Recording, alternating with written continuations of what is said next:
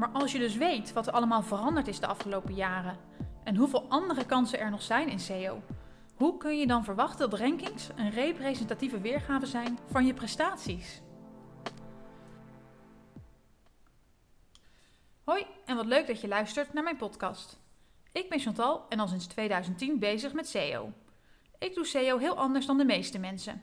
Ik denk namelijk dat je niet per se hoger moet willen ranken of op nummer 1 moet willen staan. Tijden zijn veranderd en dus is het tijd voor een ander geluid. In mijn podcast vertel ik je hier meer over. In mijn vorige podcast heb ik je een aantal tips gegeven om je te helpen goede content te maken. Ik heb daarbij gezegd dat je er waarschijnlijk enorm mee kunt scoren in SEO, maar niet qua rankings. Ik kan me voorstellen dat die uitspraak wat vragen oproept. Daarom ga ik het in deze podcast er uitgebreid over hebben. Al jaren worden rankings door iedereen in de SEO-industrie aangehouden als de manier om prestaties te meten. Het stikt dan ook van de ranking trackers die het allemaal voor je bijhouden. Toch heb ik een aantal jaar geleden besloten om niet meer op rankings te rapporteren. En die keuze heb ik niet zomaar gemaakt. Maar laten we eerst even kijken naar waarom iedereen eigenlijk rankings monitort. Zeker vroeger draaide SEO heel erg om keywords. Mensen deden een hele korte zoekopdracht. Je wist door keywordonderzoek op welke keywords je gevonden wilde worden en hield dus bij hoe je daarop stond. Je maakte een pagina voor een keyword en dat, dat keyword trok veel verkeer. Je positie zei dus iets over de hoeveelheid verkeer dat je kon verwachten. Stond je op 1, dan had je veel verkeer. Stond je op 2, dan had je wat minder. En stond je buiten de top 3, dan had je nog minder. Er was zelfs ooit een tijd dat je in Google Analytics kon zien hoeveel omzet je had gehad van één keyword. Je wist dat als je op 1 stond op dat ene keyword, je het maximale had bereikt. En dus was je SEO-strategie geslaagd. Wat mij betreft had het belang van rankings eigenlijk moeten veranderen toen we met z'n allen merkten dat SEO niet meer zo om keywords ging. Ergens in de afgelopen 10 jaar zijn mensen namelijk steeds langere zoekopdrachten gaan doen, langer dan één enkel keyword. Sterker nog, Google lanceerde in 2015 RankBrain, een machine learning algorithm update, om de essentie uit zoekopdrachten te halen die het bedrijf niet kende. Google wilde die relateren aan een zoekopdracht die het wel kent. En ze gaven toen aan dat 15% van de zoekopdrachten dagelijks weer nieuw voor ze zijn. En dus moesten ze wel een manier gaan vinden om de essentie daaruit te gaan halen. Ergens op dat moment is ook het inzicht gegroeid dat we niet voor elk keyword een aparte pagina moeten gaan maken, maar meer thematisch naar keywords moeten kijken. Niet meer een aparte pagina voor vaatwasser en afwasmachine bijvoorbeeld. In plaats daarvan gingen we dit samenvoegen op één pagina. En doordat mensen ook specifieker gingen zoeken, kon zo'n pagina gevonden worden op meerdere zoekopdrachten. En als ik nu in Google Search Console kijk van mijn klanten, dan zie ik dat één pagina soms op tot wel duizend verschillende zoekopdrachten gevonden kan worden. Maar als je dit dus weet, hoe kun je dan nog verwachten dat rankings een representatieve weergave zijn van je prestaties in SEO? Want als één pagina op zoveel zoekopdrachten gevonden kan worden, hoe kun je dat dan nog bijhouden? Ik kan zoveel rankings in ieder geval niet monitoren. En dan zal je dus moeten kiezen welke keywords je het belangrijkste vindt per pagina en een beperkt aantal keywords moeten monitoren. Maar dat betekent ook dus dat je rankings en posities van dat kleine aantal keywords niet zoveel zal zeggen over op hoeveel zoektermen zo'n pagina nou verkeer kan aantrekken. En dan moet je je afvragen wat rankings nog zeggen over je SEO-succes. En als je dus rankings gebruikt om te concluderen dat je het goed doet, kom je wat mij betreft bedrogen uit. Zeker als je weet hoeveel data je mist. Tenzij je het voor elkaar krijgt om hele ladingen keywords te monitoren. Maar mij is dat nooit gelukt. En dan is er nog een probleem met het monitoren van rankings. Want nogmaals, we doen dit omdat we denken dat als je op nummer 1 staat, je het maximale uit SEO hebt gehaald. Althans, op die ene zoekterm. Je hebt iedereen verslagen en je hebt gewonnen. Toch zie ik in Google Search Console steeds vaker dat klanten verkeer verliezen, ondanks dat ze op nummer 1 staan. Op een belangrijk keyword.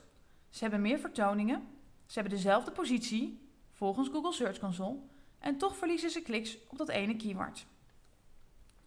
Betekent de nummer 1 positie dan nog dat je het maximale uit SEO hebt gehaald? Of moet je realistisch zijn en zeggen dat je op die termen gewoon krimpt als het gaat op verkeer? Op nummer 1 staan is dus niet de heilige graal. Er is namelijk heel veel meer dan die toptermen die je bijhoudt. En de nummer 1 positie betekent niet automatisch dat je qua SEO-verkeer groeit. Volgens mij zijn er dus twee belangrijke problemen. De nummer 1 positie is geen garantie voor groei in SEO. En dat als je kijkt naar je rankings, je mogelijk heel veel data mist van zoekopdrachten die ook verkeer naar je site sturen. Je kunt dus concluderen dat het heel goed gaat omdat je posities stijgen, maar toch SEO-verkeer verliezen. En je kunt ook concluderen dat het heel slecht gaat omdat je posities dalen, maar toch meer verkeer aantrekken. Maar als het er niet om gaat om op nummer 1 te komen, waarom zouden dan nog monitoren op welke positie je staat? Er is namelijk nog een nadeel van het monitoren van rankings en dat is wat je meet, daar ga je naartoe werken. We meten rankings, dus ik zal hoog ranken ook. Terwijl je daarmee dus juist gaat missen wat er nog meer kan in SEO. Wil je op één staan op die ene term, of wil je liever ranken op zoveel mogelijk termen? Wat levert er mogelijk meer verkeer op? Want uiteindelijk gaat SEO volgens mij daarom. Kwalitatief verkeer aantrekken dat wil gaan converteren. Dat is wat het te doet, niet je rankings. En als je mag kiezen wat je dan liever met je klanten of management wil delen, waar kies je dan voor? Wil je delen dat je op één staat en terwijl je misschien stiekem verkeer verliest? Of wil je liever vertellen dat je pagina rankt op 1100 verschillende keywords of zoekopdrachten en dat het verkeer 30% gegroeid is en de omzet ook? Ik denk dat dat laatste een veel leukere boodschap is. En daarom ben ik dus gestopt met het monitoren van rankings. En heel eerlijk, mijn SEO-leven is daar echt een stuk leuker op geworden. Vanaf dat moment heb ik nooit meer een discussie gehad waarom ik van positie 3 naar positie 4 ben gezakt, of van positie 2 naar positie 3. Op dat moment ging ik namelijk monitoren hoeveel verkeer de individuele pagina trekt. En kon ik tegen mijn klant zeggen: We hebben 30% meer verkeer dan vorig jaar deze maand op die pagina. En dat betekende een veel gezondere discussie. Niet meer over posities, maar echt over resultaten. En het lastige is wel dat je nooit meer het gevoel hebt dat je het maximale uit SEO aan het halen bent. Ik heb nooit meer het gevoel, yes, ik sta op één, ik heb gewonnen, ik heb iedereen verslagen. Sterker nog, als een nieuwe klant mij belt, is het eerste wat ik zeg: ik ga je niet op één zetten.